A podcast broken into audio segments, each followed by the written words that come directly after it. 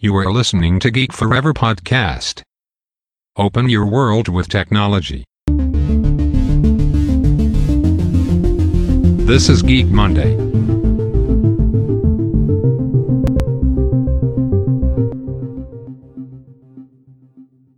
สวัสดีครับ ผมดนทลาดนจากดอดนเบาะนะครับ และนี่คือรายการกิ๊กมันเดย์นะครับ รายการที่นำท่านไปพบกับเทคโนโลยีใหม่ๆนะครับ ที่นำล่าสุดที่ผมจะมาเล่าให้ฟังนะครับผ่านในช่องพอดแคสต์ของผมในรายการกิ๊กมันเดย์นะครับ เจอกันทุกวันจันทร์อีกครั้งหนึ่งนะครับ กับเรื่องราวของ การใช้เทคโนโลยีใหม่ๆนะครับไม่ว่าจะเป็นเรื่องของ AI Big Data Machine Learning หรือว่าเทคโนโลยีใหม่ๆอื่นๆนะครับมาประยุกต์ใช้กับธุรกิจนะครับที่ผมจะมายกตัวอย่างให้ฟังนะครับในหลาย ๆ ธุรกิจนะครับทั้งขนาดเล็ก และขนาดใหญ่เนี่ยก็ได้นำเอาเทคโนโลยีเหล่านี้นะครับมาประยุกต์ใช้ แล้วก็ได้ผลเป็นอย่างดีนะครับเราเห็นได้ว่าในการแข่งขันทางธุรกิจในยุคปัจจุบันเนี่ยเทคโนโลยีเนี่ยเทคโนโลยีใหม่ๆเนี่ยมีบทบาทที่สำคัญมากๆนะครับ ต่อการแข่งขันนะครับสำหรับใน EP นี้นะครับผมจะกลับมาพูดถึงเรื่องราวของ AI กับการพัฒนาชาตินะครับ การวางแผนการพัฒนาชาติกับ AI เนี่ยเป็นเรื่องที่สำคัญมากๆนะครับ อย่างที่ผมเคยเล่าให้ฟังไปแล้วนะครับ ครั้งหนึ่งในส่วนของประเทศไต้หวันที่นำโดยรัฐมนตรี ออเดรย์ ถังนะครับรัฐมนตรีข้ามเพศที่เป็นอดีตโปรแกรมเมอร์นะครับที่กลายมาเป็นรัฐมนตรีทางด้านดิจิตอลของประเทศไต้หวันนะครับเราจะเห็นได้ว่า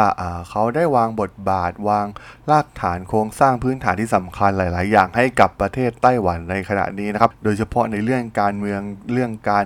เรื่องเสียงของประชาชนในระบอบประชาธิปไตยนะครับเขาก็นำเอาเทคโนโลยีใหม่ๆเนี่ยมาประยุกต์ใช้ กับประเทศของเขาได้อย่างมีประสิทธิภาพมากๆนะครับ แต่ว่าใน EP นี้เนี่ยผมจะมาพูดถึงเรื่องราวของประเทศจีนกันบ้างนนะครับ ต้องบอกว่าตอนนี้เนี่ยจีนกำลังก้าวหน้ามาก ๆ เลยนะครับสำหรับเรื่องราวของเทคโนโลยีใหม่ ๆ เราจะเห็นได้ว่ามีบริษัททางด้านเทคโนโลยีมากมายนะครับที่เกิดขึ้นในประเทศจีน เพราะว่าหนึ่งต้องบอกว่ามันเป็นเรื่องของนโยบายที่กีดกันแอปจากต่างชาติด้วยนะครับสำหรับประเทศจีนที่ แอปจากต่างชาติ ไม่ว่าจะเป็นเรื่องของ e-commerce social network หรือว่าแอปแชทต่างๆเนี่ยไม่สามารถที่จะบุกเข้าไปในประเทศของพวกเขาได้นะครับ เพราะว่าเขามีกำแพง The Great Firewall ของพวกเขากั้นอยู่นั่นเองนะครับ ต้องทำตามนโยบายของพรรคคอมมิวนิสต์ของประเทศจีนนะครับ เพราะว่ามันเป็นเรื่องของเซนเซอร์ชิพนะครับ เป็นเรื่องที่สำคัญมากในการควบคุมประชากรกว่า 1,400 ล้านคนของพวกเขานะครับ ซึ่งเราจึงได้เห็นบริษัทเทคโนโลยีมากมายนะครับในประเทศ จีนนะครับที่กำลังมีบทบาทมากๆนะครับในตอนนี้แล้วก็มีการพัฒนาทางด้านเทคโนโลยีใหม่ๆนะครับโดยเฉพาะเรื่องของ AI เนี่ยเป็นนโยบายของชาติเลยก็ว่าได้นะครับสำหรับประเทศจีนที่ปล่อยให้เหล่าบริษัทเทคโนโลยีขนาดใหญ่นะครับ ตัวอย่างเช่น Alibaba Tencent JD นะครับบริษัทเหล่านี้เนี่ยก็จะมีบทบาทมากๆนะครับในการขับเคลื่อนด้านเทคโนโลยีของประเทศจีนทำให้คนจีนเนี่ยถือว่าได้ใช้เทคโนโลยีใหม่ ๆ แทบจะ ก้าวหน้าที่สุดของโลกในปัจจุบันนะครับ โดยเฉพาะในเรื่องของอีคอมเมิร์ซเราจะเห็นการใช้ Payment แบบ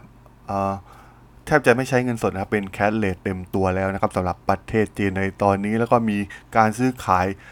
บนออนไลน์เนี่ยกลายเป็นเรื่องปกติไปแล้วนะครับ ถ้าเทียบกับประเทศอื่นๆนะครับ ต้องบอกว่ามันเป็นก้าวที่มาไกลมากๆนะครับ ของประเทศจีนจากประเทศที่ย้อนกลับไปเนี่ยอาจจะเป็นประเทศคอมมิวนิสต์ที่อยู่ล้าหลังนะครับ แต่ว่าภายในไม่กี่ ปีนะครับประมาณ 10 ปีเนี่ยสามารถยกระดับขึ้นมานะครับสามารถ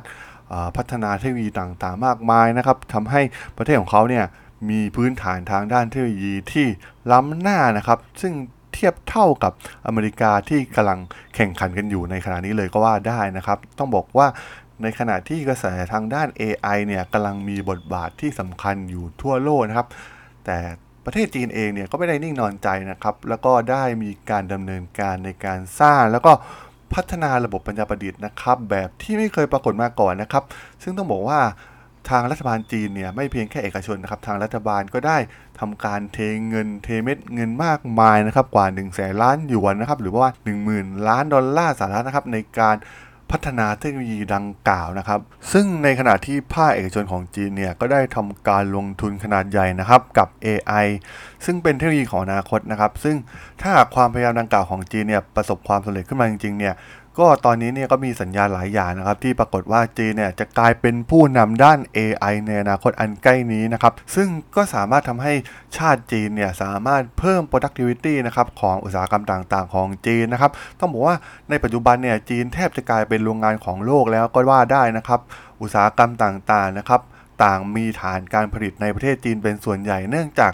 ค่าแรงที่ถูกกว่านะครับ โดยเฉพาะาจากประเทศอเมริกาเนี่ยก็จะมาผลิตที่จีนเป็นส่วนใหญ่อยู่แล้วนะครับ โดยเฉพาะอุตสาหกรรมทางด้านเทคโนโลยีนะครับ แล้วก็ทำให้จีนเนี่ยยังมีโอกาสที่จะสร้างธุรกิจใหม่ ๆ ให้เกิดขึ้นได้นะครับ ซึ่งทางภาครัฐ และเอกชนของจีนเนี่ยก็มีความเชื่อว่า AI เนี่ยจะเป็นปัจจัยหลักที่สำคัญนะครับสำหรับการเติบโตในอนาคตอย่างแน่นอนนะครับ ซึ่งความสำเร็จของจีนในด้านนี้เนี่ยจะช่วย เสริมสร้างฐานะทางเศรษฐกิจที่สำคัญของจีนในระดับโลกได้นั่นเองนะครับ ซึ่งก็ต้องบอกว่าผู้นำทางการเมืองของจีน แล้วก็ผู้นำภาคธุรกิจของจีนเนี่ยก็ต่างรู้ดีนะครับว่า AI เนี่ยจะเป็นส่วนสำคัญในการก้าวข้ามผ่านทศวรรษใหม่ของประเทศจีนนะครับหลังจากผ่านยุคของการผลิตและการปฏิรูประบบตลาดให้เกิดความเสรีของประเทศจีนนะครับ ซึ่งแน่นอนนะครับมันเป็นการส่งเสริมการค้าและการลงทุนของประเทศจีนทำให้ผู้คนหลายร้อยล้านคนนะครับหลุดพ้นจากความยากจน แล้วก็สามารถสร้างอาณาจักรธุรกิจรวมถึงยังช่วยเปลี่ยนแปลงสังคมของจีนอีกได้ด้วยนั่นเองนะครับและเนื่องมาจากในปัจจุบันเนี่ยภาคการผลิตของจีนเนี่ยเริ่มที่จะชะลอตัวนะครับแล้วก็ประเทศกำลังมองไปสู่อนาคตด้วยเทคโนโลยีชั้นสูงนะครับซึ่งการนำเอา AI หรือว่าเทคโนโลยีปัญญาประดิษฐ์เข้ามาช่วยเนี่ยจะเป็นปัจจัยสำคัญมากๆนะครับในการขับเคลื่อนเศรษฐกิจของจีนในยุคต่อไปนั่นเองนะครับ โดยในขณะที่โลกตะวันตกเนี่ยมองว่า AI เนี่ยจะเข้ามาแย่งงานคนนะครับ แต่ว่าจีนกับมองในทางตรงกันข้ามนะครับ จากความมุ่งมั่นของรัฐบาลเนี่ย จะให้จีนสามารถพัฒนา AI ได้เทียบเท่าเทคโนโลยีจากฝั่งตะวันตกนะครับ โดยให้เหล่านักวิจัยทางด้าน AI ของจีนเนี่ยทำการวิจัย AI ที่จะสร้างความเปลี่ยนแปลงครั้งใหญ่ให้เกิดขึ้นกับประเทศจีนนะครับ ให้ได้ภายในปี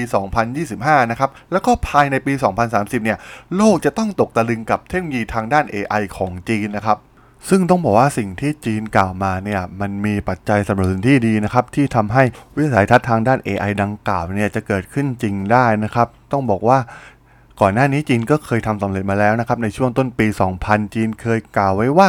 ต้องการสร้างเครือข่ายรถไฟความเร็วสูงนะครับเพื่อที่จะกระตุ้นการพัฒนาทางด้านเทคโนโลยี แล้วก็เป็นการปรับปรุงระบบขนส่งของประเทศครั้งยิ่งใหญ่นะครับ ซึ่งต้องบอกว่าตอนนั้นเนี่ยไม่มีใครคิดเลยนะครับว่าจีนเนี่ยที่ตอนนั้นแทบจะยังไม่มีเทคโนโลยีทางด้านรถไฟความเร็วสูงเนี่ยจะสามารถทำได้จริงนะครับ แต่ว่ามาตัดภาพมาถึงปัจจุบันนะครับ ตอนนี้กลายเป็นว่าจีนเนี่ยเป็นประเทศที่มีเครือข่ายรถไฟความเร็วสูงที่ยาวที่สุดในโลกไปแล้วนะครับ ซึ่งตัวแอนดูเองนะครับผู้เชี่ยวชาญด้าน AI ซึ่งประสบความสำเร็จอย่างสูงนะครับจากการเป็นผู้ดูแลยุทธศาสตร์ทางด้าน AI ของบริษัทออนไลน์ยักษ์ใหญ่ของจีนอย่าง Baidu นะครับได้กล่าวเอาไว้ว่า นี่ถือเป็นสัญญาณที่ดีมากๆนะครับสำหรับทุกคนว่าสิ่งเหล่านี้เนี่ยกำลังจะเกิดขึ้นได้กับประเทศจีนนั่นเองนะครับ ซึ่งต้องบอกว่าการเข้ามา action ของรัฐบาลจีนเนี่ยเป็นตัวเร่งที่ทำให้วิสัยทัศน์ดังกล่าวเนี่ยเป็นจริงได้เร็วยิ่งขึ้นนะครับ ซึ่งบริษัททางด้านเทคโนโลยีอินเทอร์เน็ตของจีนที่นำโดย Baidu Alibaba รวมถึง Tencent นะได้ทำการจ้างผู้เชี่ยวชาญด้าน AI แล้วก็มีการลงในการสร้างศูนย์วิจัยใหม่ๆที่เป็น คู่แข่งโดยตรงกับบริษัททางตะวันตกนะครับไม่ว่าจะเป็น Amazon Google หรือว่า Microsoft นะครับรวมถึงพวกเขาเนี่ยยังมีแหล่งเงินทุนที่หลั่งไหลเข้ามาอย่างนับไม่ถ้วนนะครับเนื่องจากผู้ประกอบการแล้วก็นักลงทุนต่างๆ ในจีนเนี่ยต่างมองว่า AI เนี่ยเป็นโอกาสทางธุรกิจใหม่ที่กำลังจะเกิดขึ้นนั่นเองนะครับ ซึ่งต้องบอกว่าประเทศจีนเนี่ยมีข้อได้เปรียบหลายอย่างในเทคโนโลยีทางด้าน AI นะครับ ต้องบอกว่าประเทศจีนเนี่ยมีวิศวกรและก็นักวิทยาศาสตร์ที่มีพรสวรรค์มากมายนะครับ นอกจากนั้นยังอุดมไปด้วยข้อมูลที่สำคัญในการ train ระบบ AI นะครับเนื่องจากข้อมูลมหาศาลที่มีการเคลื่อนผ่านระบบอินเทอร์เน็ตในประเทศจีน โดยบริษัทยักษ์ใหญ่ทั้ง 3 นะครับ ไม่ว่าจะเป็น Baidu Alibaba หรือว่า Tencent เองก็ตามนะครับ ซึ่งตรงนี้ต้องบอกว่าเป็นข้อมูลที่มีขนาดใหญ่มากๆนะครับและไม่มีในประเทศอื่นอย่างแน่นอนนะครับซึ่งเราเห็นได้ว่าการเติบโตของระบบจดจำใบหน้านะครับ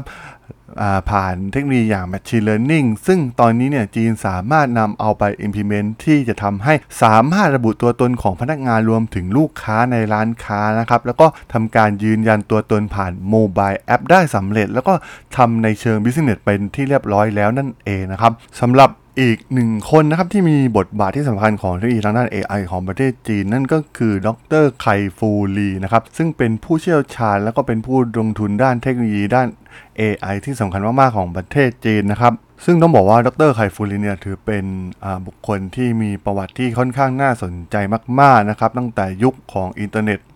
ที่มาใหม่ ๆ ตอนแรก ๆ นะครับ ซึ่งตอนนั้นเนี่ยเขาเนี่ยเป็นบุคคลสำคัญในตลาดจีนของ Microsoft นะครับ ดูแลและ การดำเนินงานต่างๆ และยุทธศาสตร์หลักทั้งหมดในประเทศจีนของ Microsoft แล้วก็มี connection ที่สำคัญมากๆนะครับกับทางฝั่งรัฐบาลจีน แล้วก็เป็นคนริเริ่มก่อตั้งศูนย์วิจัย Microsoft ขึ้นในเมืองหลวงของประเทศจีนอย่างเมืองปัก กิ่งนะครับ โดยในภายหลังเนี่ยทางไคฟูเรียเนี่ยได้ทำงานที่เกี่ยวข้องกับเทคโนโลยีทางด้าน AI แล้วก็ประสิทธิภาพทางด้านการประมวลผลของคอมพิวเตอร์นะครับรวมถึงอัลกอริทึมใหม่ๆนะครับรวมถึง Big Data นะครับซึ่ง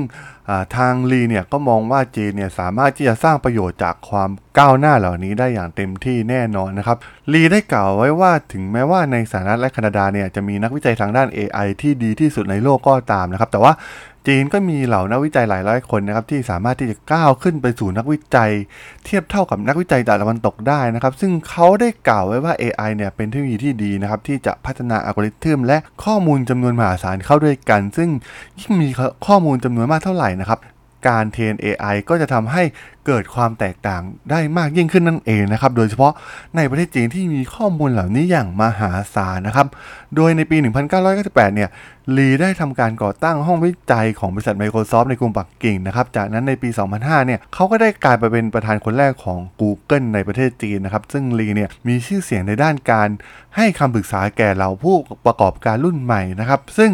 เขาเนี่ยมีผู้ติดตามกว่า 50 ล้านคนนะครับในโซเชียลเน็ตเวิร์กของจีน โดยตอนนี้นะครับสถาบันของลีหรือที่ Sinovation Ventures นะครับในกรุงปักกิ่งเนี่ย เป็นสถานที่ตั้งที่ได้คัดเลือกมาอย่างดีนะครับ โดยสามารถมองเห็นมหาวิทยาลัยปักกิ่ง รวมถึงมหาวิทยาลัยชิงหัว ซึ่งเป็นสถาบันการศึกษาชั้นนำของจีนทั้งสองแห่งได้อย่างชัดเจนนะครับ ต้องบอกว่า Innovation Venture เนี่ยมีเครื่องมือต่างๆสำหรับการเรียนรู้ของวิศวกรชาวจีนนะครับ และยังมีความเชี่ยวชาญในการปรึกษาสำหรับบริษัทในจีนที่หวังจะใช้ AI ในการสร้างความแตกต่างทางด้านธุรกิจนะครับ ซึ่งสถาบันแห่งนี้เนี่ยมีพนักงานเต็มเวลาประมาณ 30 คนนะครับและมีแผนที่จะจ้างงานกว่า 100 คน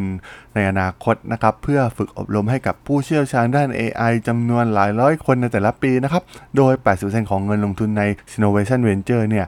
เน้นไปที่เทคโนโลยีทางด้าน AI นะครับ ส่วนที่เหลือก็มุ่งเน้นไปเทคโนโลยีอื่นๆนะครับ รวมถึงเป็นแหล่งบ่มเพาะเหล่าสตาร์ทอัพหน้าใหม่ของจีนให้อีกด้วยนั่นเองนะครับ ซึ่งต้องบอกว่า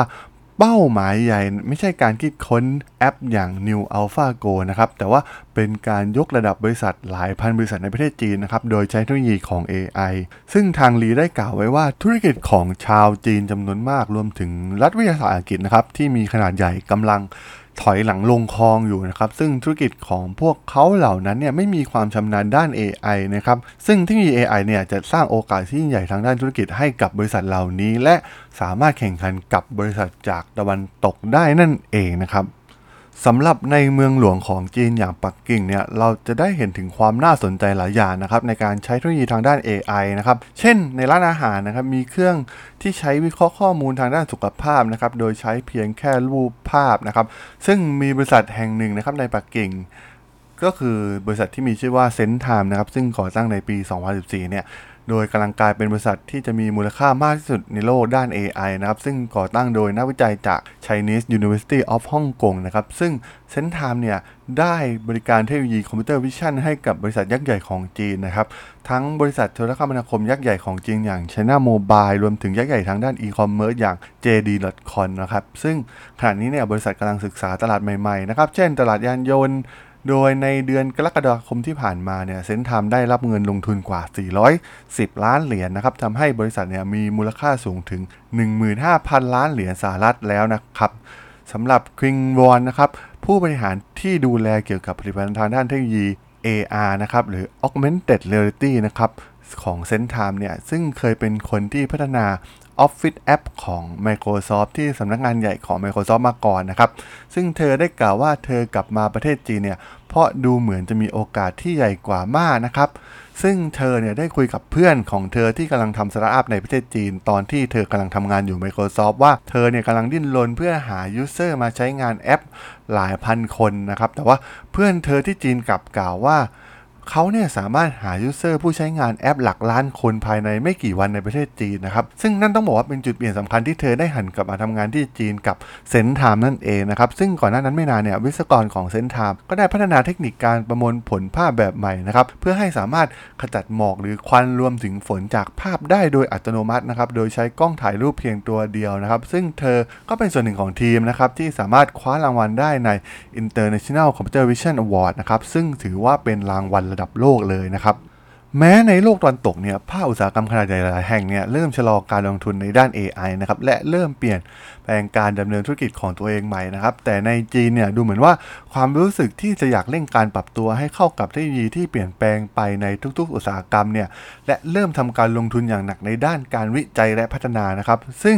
Andrew Ng นะครับผู้นำด้าน AI ของบ a ดูนักใหญ่ทางด้านอินเทอร์เน็ตของประเทศจีนเนี่ยได้กล่าวไว้ว่าผู้นำธุรกิจในจีนเนี่ยเข้าใจดีถึงความจำเป็นนะครับที่จะต้องใช้เทคโนโลยีใหม่ ๆ แล้วก็ ควรที่จะปรับตัวให้เร็วที่สุดนะครับ ไม่เช่นนั้นคนอื่นก็อาจจะมาล้มธุรกิจของพวกเขาได้นั่นเองนะครับ ทาง Baidu เนี่ยได้คาดการณ์ถึงศักยภาพของ AI นะครับ แล้วก็ใช้ประโยชน์จากเทคโนโลยีดังกล่าว สร้างธุรกิจใหม่ทั้งหมดนะครับ โดยในปี 2014 เนี่ย บริษัทได้สร้าง lab ในการใช้การพัฒนา deep learning ในการเรียนรู้ธุรกิจของตนเองนะครับ ซึ่งไม่กี่ปีที่ผ่านมาเนี่ย Microsoft ได้พัฒนาระบบที่มีประสิทธิภาพในการจดจำเสียงพูดได้ดีกว่ามนุษย์นะครับ ซึ่งหลายคนอาจจะยังไม่รู้นะครับว่า Baidu นั้นสามารถพัฒนาเทคโนโลยีดังกล่าวได้ก่อนหน้านี้แล้วนั่นเองนะครับสำหรับบริษัททางด้านเทคโนโลยีอื่นๆนะครับของจีนนะครับก็กำลังมองหาการพัฒนา AI กับธุรกิจของตนเองโดยด้วยเช่นกันนะครับผู้นำด้านอินเทอร์เน็ตอย่าง Tencent นะครับซึ่งมีสำนักงานใหญ่ในเมืองเซินเจิ้น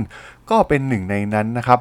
เซินเจิ้นซึ่งอยู่ทางใต้ของประเทศจีนเนี่ยถัดจากฮ่องกงนะครับ ซึ่งในปี 1980 เนี่ย เมืองแห่งนี้ได้ถูกพัฒนาให้กลายเป็นเขตเศรษฐกิจพิเศษแห่งแรกของประเทศจีนนะครับ โดยให้สิทธิพิเศษทางด้านภาษี และลดหย่อนกฎระเบียบต่างๆ เพื่อให้บริษัทต่างชาติเนี่ยสามารถเข้ามาลงทุนได้ง่ายขึ้นนะครับ ซึ่งตอนนี้เนี่ยเมืองเซินเจิ้นกลายเป็นโรงงานของโลกไปแล้วนะครับ ที่เมืองนี้เนี่ยมีการผลิตแทบจะทุกอย่างนะครับ ประชากรก็มีการเพิ่มจาก 30,000 คนในปี 1980 เนี่ย กลายเป็นกว่า11ล้านคนในปัจจุบันนะครับ ซึ่งเมืองแห่งนี้เนี่ยได้สะท้อนให้เห็นถึงความก้าวหน้าทางเทคโนโลยีของจีนนะครับ และปัจจุบันเนี่ยได้กลายเป็นที่ตั้งของบริษัทระดับโลกหลายบริษัทนะครับ ไม่ว่าจะเป็นหัวเว่ย ZTE รวมถึงบริษัทยานยนต์ไฟฟ้าอย่าง BYD นั่นเองนะครับสำนักงานใหญ่ของ Tencent นั้นอยู่ในย่านนันชายนะครับครอบคลุมพื้นที่ขนาดใหญ่นะครับ ซึ่งประวัติของ Tencent เนี่ยต้องย้อนกลับไปในปี 2011 นะครับ บริษัทได้เปิดตัวแอปพลิเคชันด้านการส่งข้อความแบบง่ายๆนะครับ ซึ่งเลียนแบบจากผลิตภัณฑ์ของอเมริกาอย่าง ICQ นะครับ แล้วก็วิวัฒนาการกลายมาเป็น WeChat ซึ่งกลายมาเป็นแพลตฟอร์มในโทรศัพท์มือถือนะครับ โดยครอบคลุมไปทั้งโซเชียลเน็ตเวิร์ก Messaging Ad ข่าวเกม รวมถึงบริการชำระเงินผ่านมือถือหรือ e-payment นะครับ และด้วยจำนวนผู้ใช้งานมากกว่า 889 ล้านรายเนี่ย WeChat จึงได้รับความสนใจอย่างมากนะครับ ในตลาดทางด้านอินเทอร์เน็ตของประเทศจีนในปัจจุบันนะครับ แม้ว่า Tencent เนี่ยได้เริ่มทำการสร้างห้องวิจัยทางด้าน AI ไปแล้วนะครับ แล้วก็ได้ทำการจ้างนักวิจัยเป็นจำนวนมากนะครับ รวมถึงเปิดที่เมืองเซียเติลของอเมริกาด้วยนะครับ ซึ่งนักวิจัยของบริษัทเนี่ยได้ทำการคัดลอกนวัตกรรมด้าน AI จาก ฝั่งตะวันตกนะครับ รวมถึง AlphaGo ของ DeepMind นะครับ ซึ่งห้องปฏิบัติการทางด้าน AI ของ Tencent เนี่ยนำโดยชองชานะครับ ซึ่งก่อนหน้านี้เคยทำงานให้กับไบดูนะครับ รวมถึงเคยเป็นอาจารย์ที่ Rutgers University นะครับ ซึ่งโดยนิสัยส่วนตัวเนี่ยทางจางเนี่ยจะเป็นคนเงียบๆนะครับ โดยเขาจะคอยอธิบายว่า AI เนี่ยจะมีส่วนสำคัญต่อแผนการของ Tencent ในการ เติบโตโดยเฉพาะอย่างยิ่งนอกประเทศจีนนะครับ ซึ่ง AI จะกลายเป็นความสำคัญต่อธุรกิจของ Tencent นะครับในการที่จะขยายธุรกิจไปนอกประเทศนะครับ ซึ่ง Tencent เนี่ยเป็นเจ้าของเกมที่ได้รับความนิยมหลากหลายเกมนะครับรวมถึง LOL นะครับซึ่งมีผู้เล่นมากกว่า 100 ล้านคนทั่วโลกนั่นเองนะครับซึ่งปัญหาใหญ่ของทั้งสหรัฐและจีนที่จะได้เจอนั่นก็คือการชะลอตัวของเศรษฐกิจนะครับ และเมื่อมาเจอปัญหาใหม่อย่างาการแพร่ระบาดของ โรคโควิด -19 เนี่ยก็ทำให้เศรษฐกิจเนี่ยยิ่งชะลอตัวลงไปนะครับ แม้ว่า AI เนี่ยจะเกิดมาเพื่อกำจัดงานบางอย่างออกไปนะครับที่ AI สามารถทำได้ดีกว่ามนุษย์ ซึ่งอาจจะมีผลต่อการตกงานได้นะครับ ปัญหาเรื่องการว่างงานที่จะเพิ่มขึ้นมานะครับ แต่ว่า AI ก็มีศักยภาพในการขยายระบบเศรษฐกิจ ด้วยการทำให้หลายๆ อุตสาหกรรมเนี่ยมีประสิทธิภาพและมีประสิทธิผลในการผลิตที่ดีขึ้นนั่นเองนะครับจึงทำให้จีนเนี่ยมีความกระหายต่อเทคโนโลยีทางด้าน AI มากากกว่าทางด้านตะวันตกนั่นเองนะครับ แต่การพัฒนาทางเศรษฐกิจจากเทคโนโลยีของ AI เนี่ยก็อาจจะเกิดกับประเทศอื่นขึ้นด้วยก็ได้นะครับหากประเทศเหล่านั้นเนี่ยกระตือรือร้นที่จะนำเอาเทคโนโลยีด้าน AI เนี่ยมาใช้อย่างที่จีนทำนั่นเองนะครับ ประเทศจีนเนี่ยอาจจะมีทรัพยากรจำนวนมหาศาลนะครับที่ยังไม่ได้นำมาใช้แต่ฝั่งตะวันตกก็มีความเชี่ยวชาญระดับโลกนะครับและมีวัฒนธรรมการวิจัยที่แข็งแกร่งมาก ๆ ที่มีมาตั้งแต่อดีตนะครับตั้งแต่ยุคสมัยปฏิวัติอุตสาหกรรมนะครับซึ่งทำให้โลกของเราเปลี่ยนแปลงไปมากนะครับจากการวิจัยและพัฒนาของเทคโนโลยีจากประเทศในฝั่งตะวันตกนะครับซึ่ง แทนที่ประเทศตะวันตกจะวิตกกังวลเกี่ยวกับความก้าวหน้าของประเทศจีน ก็ควรที่จะใช้จุดแข็งของตัวเองนะครับในเรื่องของการวิจัยรวมถึงการศึกษา ซึ่งจะช่วยลดความเสี่ยงที่จะเกิดขึ้นนะครับกับการเปลี่ยนแปลงของเทคโนโลยี ที่กำลังจะเกิดขึ้นในอนาคตนะครับโดยเฉพาะที่มาจากประเทศจีนนะครับ ซึ่งบริษัทชั้นในหน้าจากตะวันตกอย่าง Google หรือว่า Facebook เนี่ยก็มีการพัฒนาและการวิจัยด้าน AI ที่แข็งแกร่งอยู่นะครับ แต่ว่ามันก็ไม่เพียงพอนะครับต่อจะที่จะส่งผลต่อเศรษฐกิจทั้งหมดได้นะครับ ซึ่งต่างจากในประเทศจีนนะครับ ซึ่ง AI เนี่ยจะให้ประโยชน์กับประเทศจีนมากกว่านะครับ โดยเฉพาะอุตสาหกรรมทางด้านการผลิตที่จีนตอนนี้ก็เปรียบเสมือนโรงงานของโลก ที่จะได้รับผลประโยชน์จากเทคโนโลยีเหล่านี้มากกว่านั่น เองนะครับผมสำหรับ EP นี้นะครับว่าได้เรื่องของ AI ของประเทศจีนนะครับเราจะเห็นได้ว่าประเทศจีนเนี่ยก็เริ่มมาโฟกัสในเรื่องของ AI เนี่ยเป็นยุทธศาสตร์หลักของประเทศเลยก็ว่าได้นะครับในการพัฒนาการผลิต ที่เป็นโรงงานอุตสาหกรรมของพวกเขานะครับเขาไม่ได้มองเพียงแค่บริการทางด้านอินเทอร์เน็ตเท่านั้นนะครับเขามองถึงโครงสร้างพื้นฐานหลักๆ ทั้งหมดนะครับในการนำเอาเทคโนโลยี AI มาใช้ก็ต้องบอกว่าเป็นเรื่องราวที่น่าสนใจมากๆนะครับที่ประเทศไทยเราก็ควรจะนำมาประยุกต์ใช้ แล้วก็เริ่มมีการวางแผนด้าน AI ในการพัฒนาโครงสร้างหลักๆ ของประเทศได้เหมือนจีนนั่นเองนะครับ สำหรับใน EP นี้นะครับผมก็จะขอจบไว้เพียงเท่านี้ก่อนนะครับสำหรับเพื่อนๆที่สนใจเรื่องราวของที่ใหม่ๆนะครับที่ผมจะมาเล่าให้ฟังนะครับก็สามารถติดตามได้ทางช่อง g a m e Follower Podcast นะครับตอนนี้ก็มีในแพลตฟอร์มหลักอย่าง Podbean นะครับ Apple Podcast Google Podcast Spotify รวมถึง YouTube นะครับ ที่ผมจะทำการอัปโหลดให้ในทุกๆ คลิปอยู่แล้วนะครับ แล้วก็มีแอปพลิเคชันน้องใหม่ของไทยนะครับ ที่เป็นส่วนของ Podcast รวมถึง caster ต่างๆ ที่เข้ามารวมตัวกันนั่นคือ b ีเบอร์นะครับ ก็ฝากติดตามกันด้วยนะครับ ในส่วนของแอปใหม่นะครับ ซึ่งตอนนี้ก็ผู้ใช้งานยังไม่มากเท่าไหร่นะครับ ก็ฝากฝากกันด้วยนะครับ ตอนนี้ก็มี Geek Forever Podcast อยู่ในนั้นด้วยนะครับ ถ้าอย่างไงก็ฝากกด Follow ฝากกด Subscribe กันด้วยนะครับสำหรับใน EP นี้ก็ต้องขอลาไปก่อนนะครับ เจอกันใหม่ใน EP หน้าครับผม สวัสดีครับ